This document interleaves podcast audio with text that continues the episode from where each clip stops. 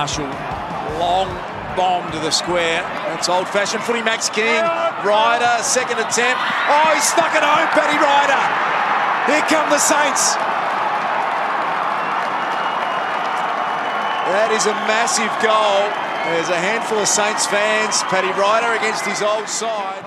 Well, welcome to another edition of Unplugged, post one of our more memorable wins in a long, long time. It is a jam-packed schedule ahead. We're going to be bringing you lots of Unplugged episodes in the next few weeks as we play every 4 or 5 days. We'll have plenty of special guests in the pipeline, which we're going to spread out over that period. We're obviously going to sometimes have sort of 2 episodes in a week. We've got a few big names and some, I guess, old cult heroes lined up on the program over the coming weeks. So we've obviously got Max Hudson in the works. Jason Daniels is a guy we'll speak to very soon as well, and a few others. Stephen Baker's another one that's obviously on our wish list and not too far away. But with plenty of games coming, we'll be filtering those through. So there'll be some shorter episodes, some sharper episodes, but certainly more Unplugged. Before we get into the game, obviously a few acknowledgements that are worth mentioning. It is the Pride game this week against Sydney, which we will touch on a little bit as the show goes on.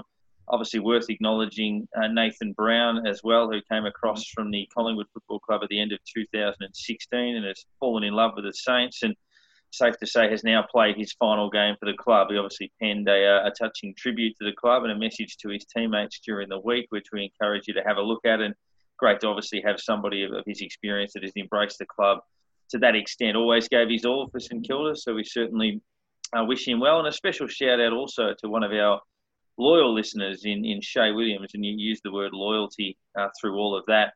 And it is obviously in our motto, fortuitous quo fidelius, but she launched a project, if you will, on Twitter, where St Kilda were obviously perilously close to their membership record, and the club announced that if you pledged, which was the $50 pledge, it would effectively count as a membership. And Shay rallied the troops and put some money up herself and had a lot of other St Kilda fans donate money to her. And then she purchased, I think it's at least 34 pledges on behalf of the supporter base and has helped push St Kilda. They haven't released the figure yet, but we'll be over that record membership mark. So well done to her. And that obviously shows the loyalty of the Saints community. But a terrific performance last Saturday night against Port Adelaide. We hadn't beaten the Crows for 9 years, and we did that last Monday. We hadn't beaten Port for 9 years either, and most of the losses have been painful. But this was a terrific win. 12 goals, 173 to 68-44. First team in 120 years to win a game, kicking only one behind. So tremendous accuracy, a wonderful last quarter, and one of our most celebrated victories in a long, long time. And now it's all about backing that up. But we'll welcome our panel in, as always, for this week. And Aaron McGrath, starting with you. That was a special one. There's been some good wins, obviously, over the journey, but that's one that had a pretty significant meaning to it. Very enjoyable place to have a win in Adelaide. We go there once and win once. We go back and win the second time in 6 days. I mean, it's just the sort of place you would love to have gone. I mean, you don't say you'd often love to go to Adelaide, but to go there twice in a week and win twice, would be a nice place to actually be strutting around at the moment. But yeah, it's something we've ticked off, and there's plenty more to tick off ahead. So yeah, just hope we keep rolling. Yeah, got another hoodoo this week. Obviously, we haven't beaten Sydney since Lenny Hayes' 250th game in 2012, which is obviously going back a fair distance. But Nick H is right. It's obviously we'd like to be in Adelaide for a couple of reasons. One, you can actually go to the footy, but yeah, that would have been a nice one to go to, and pretty hostile crowd, so it was good to silence them as well. Yeah, I think we've all felt for the Adelaide Saints fans over the journey, because they've had a rough trot. They haven't seen too many wins in the last 10, 15, 20 odd years. They've seen a couple of good ones. 05 comes to mind, but the last few years it's been far and few between. So really happy that they got to see a win, and you'd be feeling pretty good being a South Australian St Kilda supporter right about now. It's you mentioned the Sydney hoodoo. That is another one, and it's no time like the present. We've done two, may as well make it three times lucky, and why not? Yeah, and obviously the 5-day break coming out of Adelaide into Port we thought was a worry, but obviously we finished the game the much stronger and a very even performance across the board from everybody on the day. There are obviously a lot of standout performances that we'll touch on throughout the course of the next little while, but yeah, it's just one of those ones. I mean, in an even season, it gets you to 5-3, and that's where obviously you've got to consolidate now in this Queensland swing for the next 4 weeks at least, where we know who we're playing and where and when, and 3 games at the Gabba and 1 away game down the road at Metricon against the Suns. But yeah, there was so much to like about it. Obviously, Marshall and Ryder, which we spoke about so heavily last week. This was the best Marshall has played whilst Ryder has been in the same team. Ryder was nearly BOG on top of that as well. They kicked 4 goals between them, including Ryder kicking what was effectively the sealer in the last quarter off the back of the pack. Max King did his bit. I mean, Dean Kent probably summed it up a little bit too, where he had a quiet day, but battling a bit of injury, but hobbling back on 1 leg to spoil the ball over the boundary line kind of summed up the desperation in the group. Hunter Clark, obviously, was outstanding. And I think what was really pleasing from my point of view was we've had poor third quarters for about a month, and it was starting that way again. Port dominated the first 10 minutes of the third quarter, but we actually held up. They kicked 1-2, I think. It just kept bombarding it in there, but we actually held up this time and didn't allow the wall to break, as we did say against Fremantle. So that was encouraging that we stood up under that pressure. Yeah, I think I did say in our chat during the game that if we were able to hold off that bombardment that it was in there for, I think there was 97% attacking for them in that first 5 minutes or something. So to hold that off, it's a bit like the multiple phases in the rugby, just on and on and on and on, attacking and holding out the try. But the back six just held up. I mean, the disposal out of the 50 wasn't great because it just went straight to them, kept coming back. But as soon as we were able to get out of there and actually get down our end, we made the most of it. Kept them out, kept them down our end for a little bit, and actually kicked a couple of goals. And, yeah, actually just seeing that back six work like that is brilliant. I mean, a lot of credit, rightly so, has gone to the structures in the forward half in that last quarter. Obviously, when we started kicking away and we kind of put that gap for really the first time in the game early in that last quarter. But I think, as you guys have mentioned, but what hasn't really been spoken about was just how stout that defensive effort was in the third quarter, because, like you said, they were all over us in that first 5 or 10 minutes of the third quarter. And, you know, you look at what happened to us a couple of weeks ago against Freo. But by all rights, we should have and could have dropped the bundle and let them run over the top. And you know, at that point, I was thinking, you know, we're probably in line for a 3 or 4 goal loss, because I thought, you know, we're probably honourable. You know, we've played pretty well. We've done our bit. We've played pretty well, but, you know, can we keep it going and can we win this game now? I really wasn't sure halfway through that third quarter. But to their credit, they held firm and then they got the fourth quarter second wind and ran over the top of them, which was really impressive. We haven't seen us do that for a very long time. No, that's right. And, I mean, obviously, kicked the first goal of the last quarter through Gresham. Port had a couple of entries after that, then turned the ball over badly when Westoff gave it to Butler.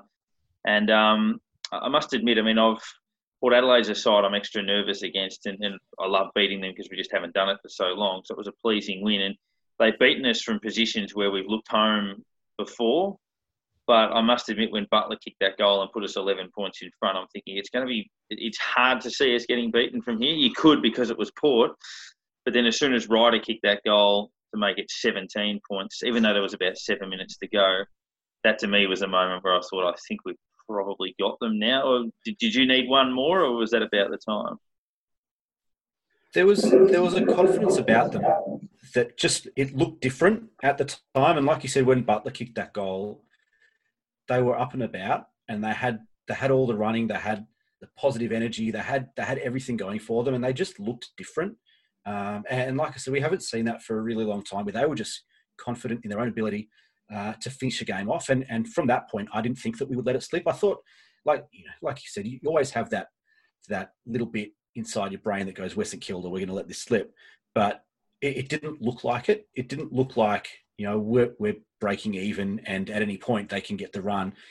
We just looked stronger in every part of the ground after that Westhoff error, which was very un-Westhoff-like. I mean, he usually has a pretty good game against us, and I was nervous when they announced that he was back in the team before the game. But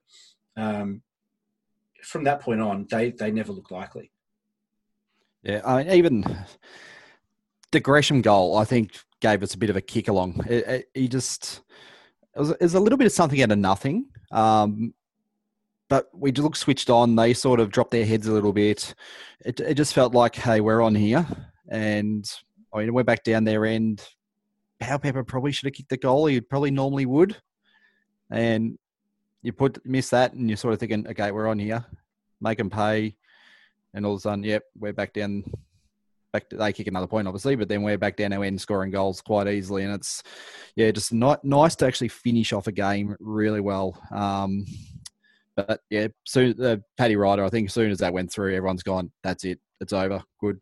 And just put a bit of salt into the wound, a Membrey goal. That's just one of the strangest things you'll see. So I still love the Port fans behind the goal arguing after the replay shows it's a goal. So I remember watching that live, and when I saw him sort of swing the leg up there and the umpire called touch straight away, I'm like, are you sure? Like, everyone just moved on so quickly. I'm like, that looked pretty close. Even Membrey just sort of walked back to his position. I'm like, geez, you'd want to have a look at that, wouldn't you? And I guess they're trained to go back to the position straight away, I guess. Yeah. So I thought it looked like a goal off the boot, off that contest. But as soon as they kind of called the point, it was like, well, all right, it's hard to argue with it because how could that possibly be a goal? Yes. But I remember in our group chat, someone said, I can't remember which one of you it was, but it went from a point to being goal of the year within the space of like 30 seconds. And so I've never seen anything like that in a game of footy before. Obviously, we've seen some pretty amazing goals over our time with Milne and Schneids and those guys, but that was remarkable. Yeah, and obviously, even what was particularly pleasing, the game was over, but to see Max King take the big mark in front of the pack and drill a set shot after that, just to put the full stop on it. And Port's other miss, you mentioned, Paige, when they kicked another point, was Robbie Gray in basically exactly the same position where he kicked the winning goal against Carlton the week before. And I remember off the boot, I thought he'd kick that again, and it just drifted across the face. But that those little moments like that, like when he's a mercurial player, that's a really tough shot, which he'd done the week before, but off the boot it looked home. And when that drifted wide, you're starting to think, oh, maybe it is our night. Like, that hasn't gone through when otherwise it might have. Where, generally in the past against Port, they'll kick them from everywhere against us at crucial stages. And obviously the 2017 loss is the one that still rings true. And it was good to have Paddy go back to that ground for us and deliver a win of similar significance to what that one might have been for us at the time. But yeah, it was probably hard to fault too many players. I thought Coffield was a bit shaky in the first half, but improved as the game went on. He, Clark and Paton as our smalls in defence are really going well. Clark, I thought, was outstanding. His poise and balance, particularly in the third quarter. Forward line was interesting as to whether there's still room for Loney in that team or sort of how they work it. I don't know, but I guess better players and votes. Nick, you can kick that off. Yeah, I gave 3 to Hunter Clark. I mean, really, I think any of the guys that I gave votes to could have been best on ground, and they each had a claim. 3 to Hunter Clark. He was just so smooth and so composed, and we've seen that highlight of him kind of drifting through the middle, almost Matrix-like. Just kind of you can't touch him. He kind of glided through three midfielders, 3 defenders, and delivered the ball on a platter. And it's amazing watching him. He reminds me a bit of Nick Del Santo, a bit of Scott Pendlebury, a bit of Robert Harvey.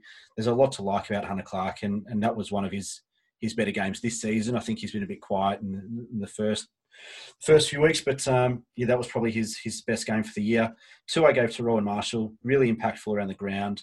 Went up forward, kicked a couple, and just made a real difference. Like you said earlier, probably his best game when Paddy Ryder was in the team.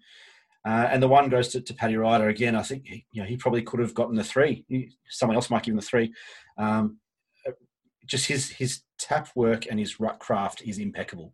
We haven't had a ruckman like that since Spider Everett. He just makes it look so easy. But even his work around the ground is really good. I think he had 10 or 11 touches, but also drifted forward, kicked a couple of goals, and was just really important in everything that he did. Everything that he did worked, and the way that he manipulated our midfield was magnificent to watch.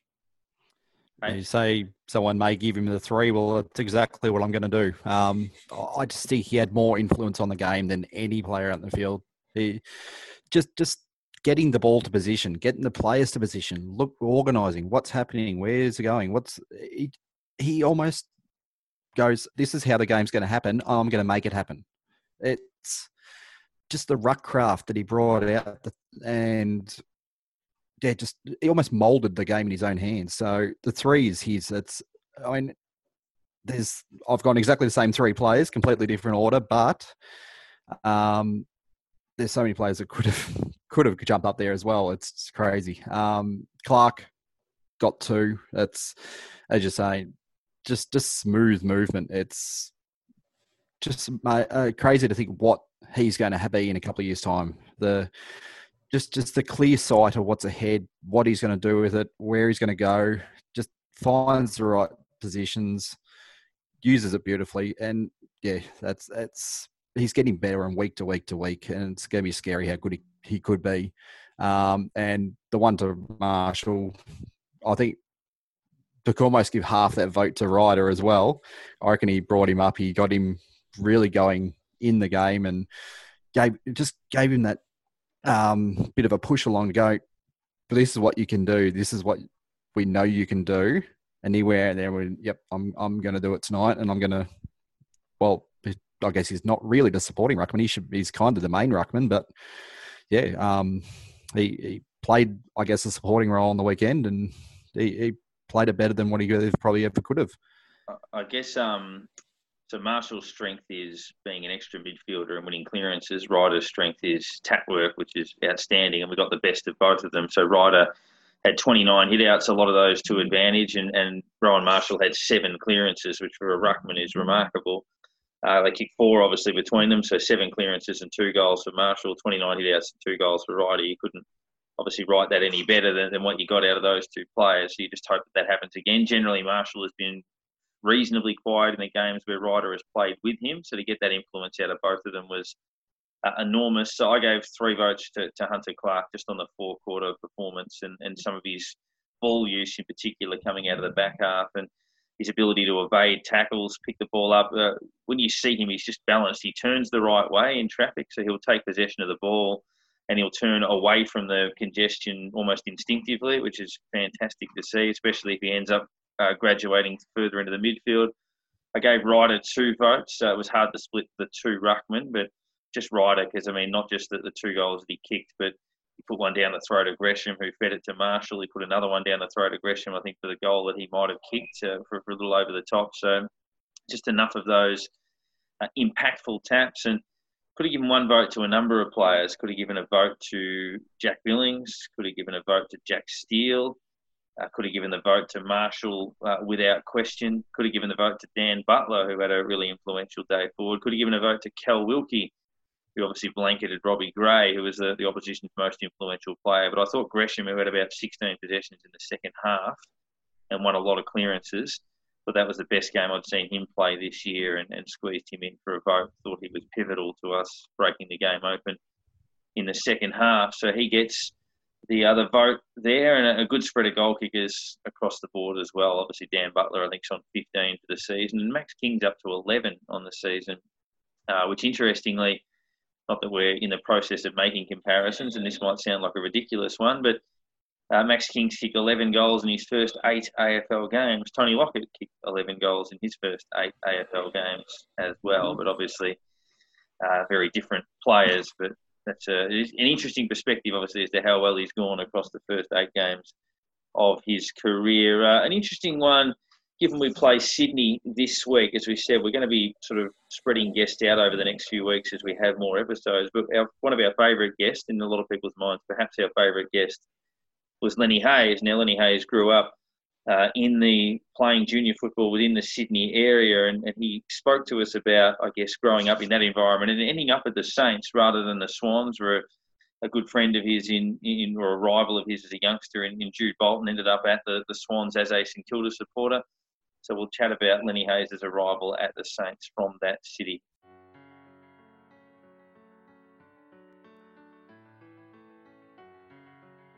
Yeah, I guess playing sort of AFL up here in Sydney, just the dream of playing AFL and even the pathway to get there wasn't quite known to me as a youngster, but sort of as I got a little bit older and started making a few sort of rep teams, one thing sort of led to another and ended up getting picked up by the Saints with pick 11 in the draft, which I was absolutely rapt about. A chance to come down to Melbourne and play for a Melbourne team that had a lot of history. It was a dream come true. So yeah, it was a thrill. I'll never forget my first day walking into the club. My mum and I had driven down from Sydney. It was raining as it can in Melbourne. And the first person I saw as I walked into the club was Jason Cripps, pumping out about 130 kilos on the bench press. So I immediately thought I'm in the wrong place here. But yeah, just those early years were unbelievable. So many just legends of the game at the club. To walk in there as an 18-year-old was it was unbelievable.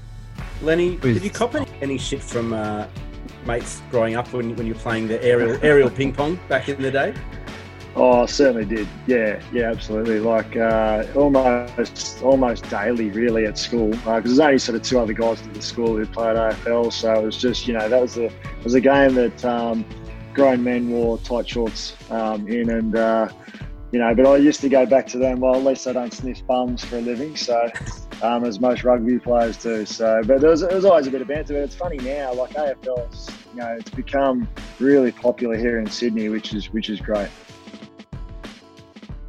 That was a little bit of Lenny Hayes as we turn our attention towards Sydney this week. G'day everyone, Brett Ratton here. That was just a fantastic performance by the players. Their commitment to the contest and. Their willingness to really dig in and roll their sleeves up.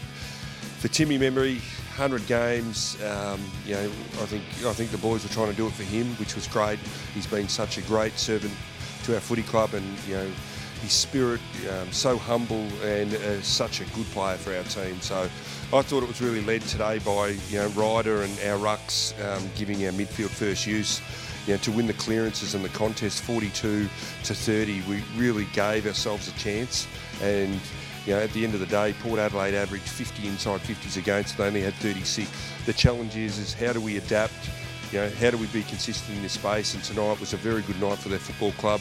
Haven't won here for pretty much 9 or 10 years, and to win 2 weeks in a row in a short turnaround is so pleasing. But next challenge is Sydney. They beat Hawthorn today, but. I think our players will get a lot of confidence and self-belief from this. Well, great night here at Adelaide Oval, and go Saints.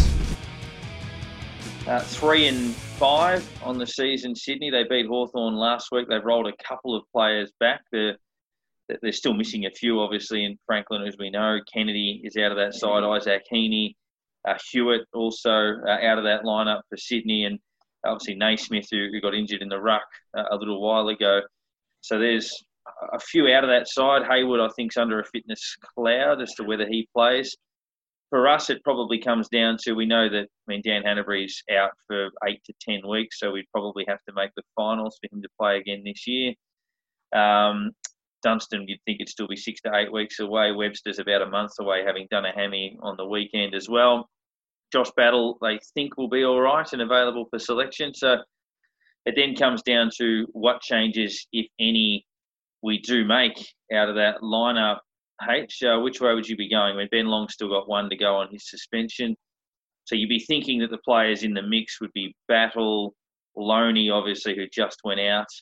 Probably the young mids in Burns and Bytel would still be in the frame as they are all the time. But there wouldn't be an abundance of need to change too much. This could be the game that we may need to look at, perhaps giving a couple of the guys a little bit of a rest. It's out of the games we've got ahead. It's probably the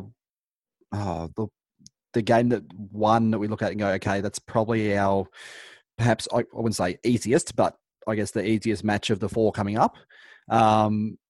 It's now a question of balance and keeping players fresh and just getting the right mix for the right game coming up. And we might need to look at giving some of the younger guys maybe a little bit of rest, or Do we play both ruckmen for all four games? Do we play just one this week and play one the next game? Or it's real tough sort of not wanting to, I guess, run him into the ground. I guess so where that gets interesting is that I guess this week, because we've got a 7-day break coming into this game, my worry would be not so much now, it might be for the ones that follow, where you go into the 4 and 5 day break. I'm sort of tempted to take the philosophy that whilst they're okay, you play them.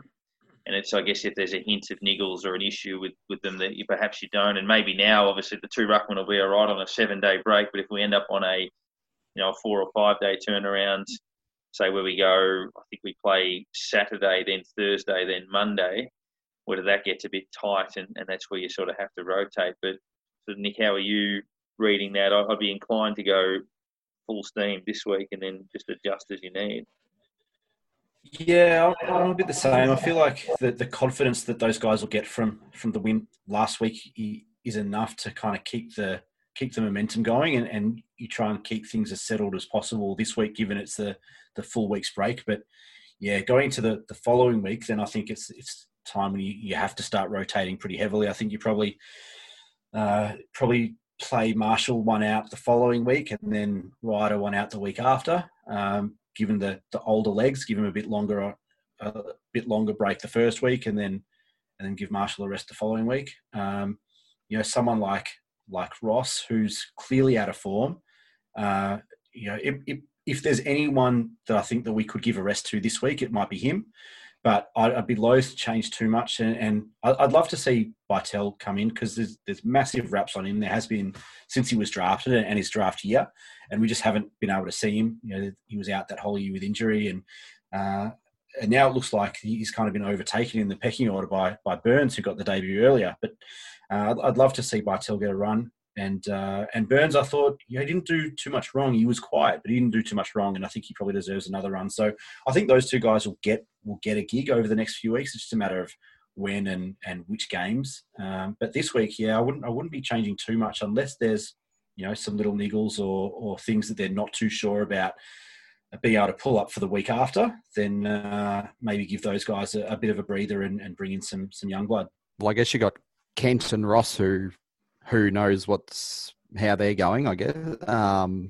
Kent's ankle, Ross's calf. I mean, if they're not 100%, don't play them. That's as simple as it is at the moment, I think. So it's, yeah, I mean, you got a 2.5 hour bus trip up as well. So sitting on the bus and getting up there as well, it's not going to be comfortable, I guess. But well, I guess we were supposed to play Melbourne, weren't we, in a practice match? But I think they pulled that because they don't want to run the risk of obviously having too many guys playing. So you get further injuries. So we were supposed to play Melbourne in a practice game on Saturday. That won't happen to freshen them up. So, yeah, we don't want to play anyone under a niggle and break them down and then have them miss that full patch of games. So, because I believe we played Brisbane on the weekend, didn't we? Yeah, we did. Yeah. We did. And we could even be a case of, you know, we've seen clubs play, I think Richmond, Melbourne and Essendon combined to build one team over the weekend. So even if it's a case if we think four guys need a game but the rest of them don't, maybe you go and piggyback onto someone else's practice match. If Carlton's playing Port Adelaide or something like that, and you just say, oh, can four of our blokes play? And that get that sort of thing happening the way they've done it. And you never know, it might work that way. But yeah, I guess in the Sydney sense, we've got to be careful too. I mean, they've been defensively sound and sort of hanging in there in games without a huge abundance of scoring ability. But our worst performances this year have come against North Melbourne and Fremantle, who would be, with all due respect to them, probably two of the bottom four. And even against Adelaide, we were okay, but we were a little bit scratchy. So our best performances have come against Richmond and Port Adelaide and teams like that, even Carlton, who are in good form, the Bulldogs, etc. So we've got to obviously stay on our toes for a game like this. We've just had a famous victory. You can't then drop seed. We've broken serve, if that makes sense. But if you get broken in your next game, then it completely undoes that work. So we've just got to make sure we keep the foot down. I think it's really important that, you know, that they've really shown what the blueprint is to play good footy over a full game. And yes, we spoke about Port had a bit of momentum in the third quarter, and they were on top of us for a period of that quarter, but we didn't let it break us, and that's okay. We're going to have patches in any game, really, when the other team gets a few minutes of momentum and gets some positive action from their efforts. So that's going to happen. It's how we react to it and how we handle it coming out the other side of that. And we've really shown the last couple of weeks that blueprint of what effort is required over four quarters. But also the fact that we can overcome some of those moments. You know, we did it against Adelaide when Adelaide got a bit of a run on in the second half, and obviously in that end of the third quarter, last quarter against Port, you know, able to rebound from some really strong offensive football from Port to really take control of that game again and play it on our terms. And so that really is the blueprint of how we have to attack every game, regardless of whether they're 15th on the ladder or 5th on the ladder. And it's really important that we don't, like you say, having broken serve, that we don't drop serve of our own against some of those, you know, lesser seeds. Of course, if we hold two here, we take the first set 6-3. There's probably, I'm looking at the lineup, there's probably a couple of players that we need to have a little bit of a look at before we get there. And I'm thinking, obviously, Geary's going to be going to Papley. That's your first move before you ever get on the ground. Wilkie. Yeah, I'd probably have Geary on him. I'd pace-wise, I think he maybe just has a bit too much for Wilkie. If he gets bogged down in the forward line, absolutely. But he gets up the ground a bit more than what a lot of the small players that Bilkey has played on. Mm. So he's going to be the first player we looked at. He's their clearly their best player this year so far. That's without doubt. But then coming from the other end, Jake Lloyd's got to be watched in their back line. Let him get that kick that he takes in the back pocket. Let him take it from the kick out, then pressure it up from there. He's usually, if he hasn't got the ball, he's the one they're looking for to move it out. So let him take the mark in the back pocket, crowd him in, lock him in there, and then hopefully, we can pick it off him as they're trying to go long. Or, it's a couple of things just to look at stopping and going, okay, that's where we've got to really concentrate on there. If we do end up going with the two ruckmen, basically they're against Callum Sinclair. And McCarthy. Around the ground, he does a little bit, but as a ruckman, a tap ruckman, I don't reckon he has a lot. So in the actual contests and around the ground, in the middle, everything, we should be able to win those. But they're missing. I'm pretty sure Kennedy's still going to be out. He's got 4 weeks or so left, I think. Hewitt, who does a bit of tagging's out for them, and obviously, they've still got Luke Parker and a couple of their younger mids that they sort of push through their Hayward's touch and go on the injury front as to whether he comes back. But they're missing that real muscle that usually beats us in the middle. So we take full advantage of that. We've taken Jones off him. So hopefully you can get a nice bit of use out of the centre to begin with and put it on the board. I think you kind of mentioned before some of those matchup possibilities. And I like Geary on Papley when he moves through half forward onto the wing and in the middle. But I prefer Wilkie on him when he's deep in the forward line. I think Papley's really underrated in terms of his work in the air. And I think he could probably work Geary over a little bit if he plays out of the square. Whereas Wilkie, I think, can handle him in that regard. But you're right about the pace and he's probably having a step too much for Wilkie around the ground and further up the ground. But the one for Lloyd, that was one that I was thinking that Geary could go to. I mean, Lloyd is another one of those similar running halfbacks like Jason Johannesson and like Doherty at Carlton that Geary's done a really good job on. And this could be another one for him to kind of, you know, sit forward and play that pressure forward role.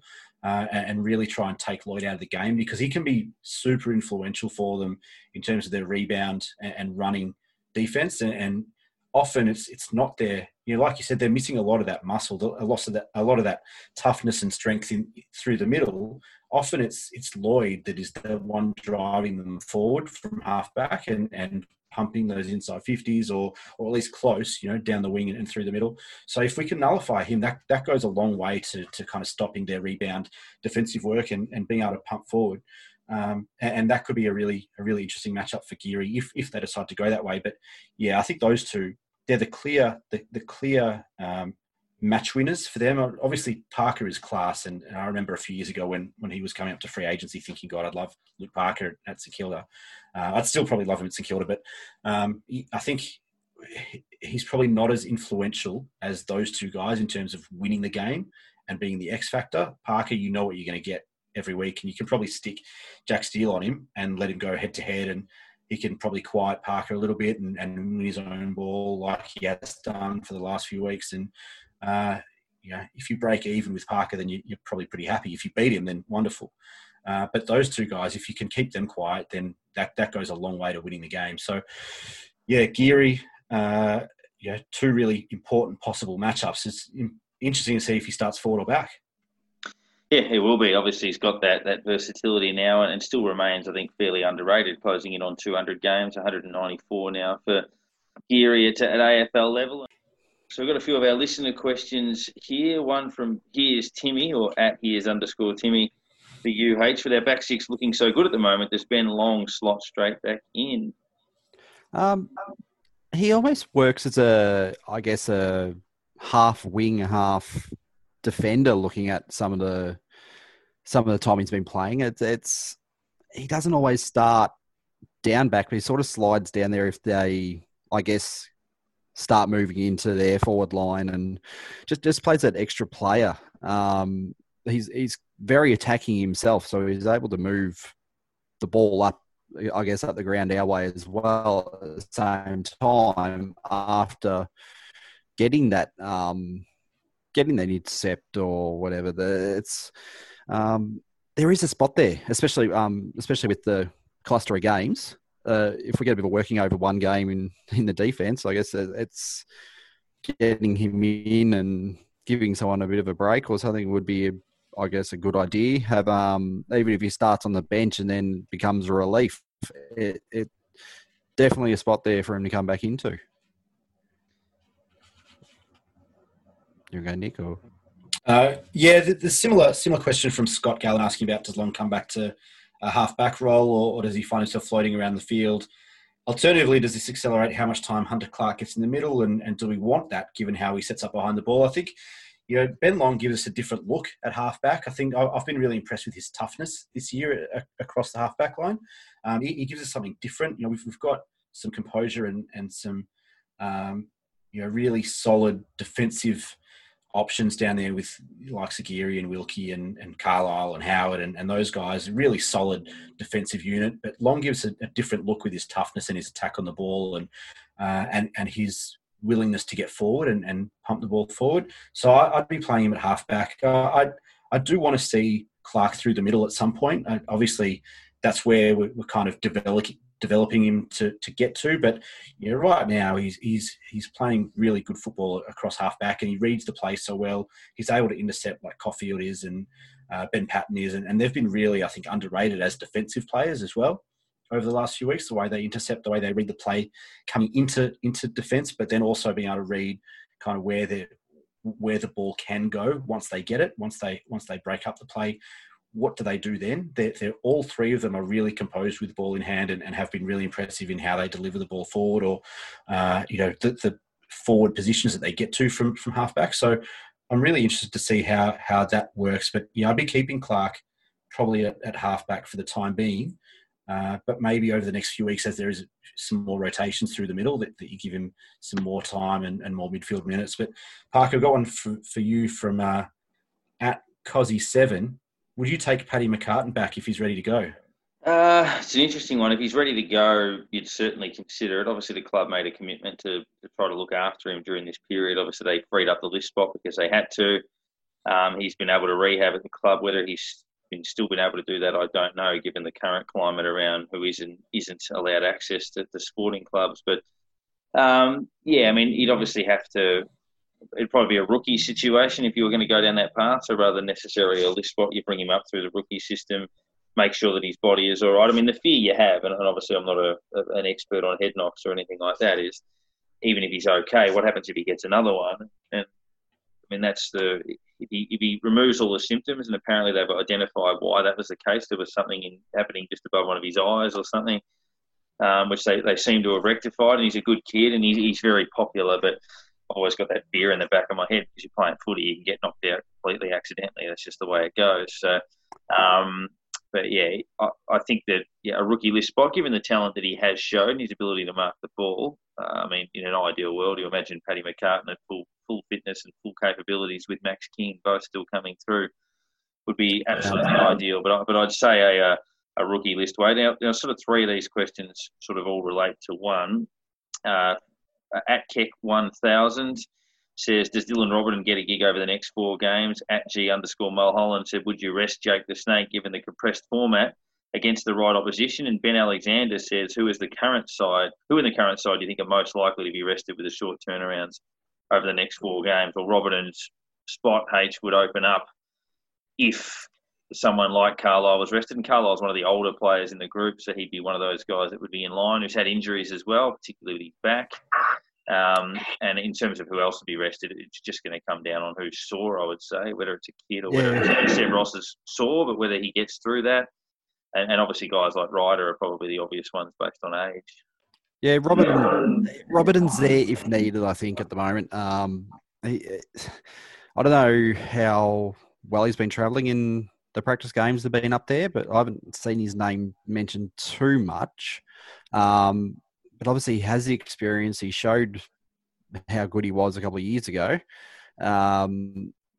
It's sad to say that he's pretty much there as backup now. If we have, and hopefully don't have a couple of players go down, or just the group gets so tired, then that's possibly going to happen. But otherwise, I wouldn't think so. For Carlo, I don't know. I don't see him as a player who really has a lot of bursts. So he doesn't seem to expel a lot of energy during a game. So I guess he just sort of wanders around. I do games over the next couple of weeks. So I think he's almost sort of the leader in the back line and needs to be there and hold them together, I guess, kind of thing.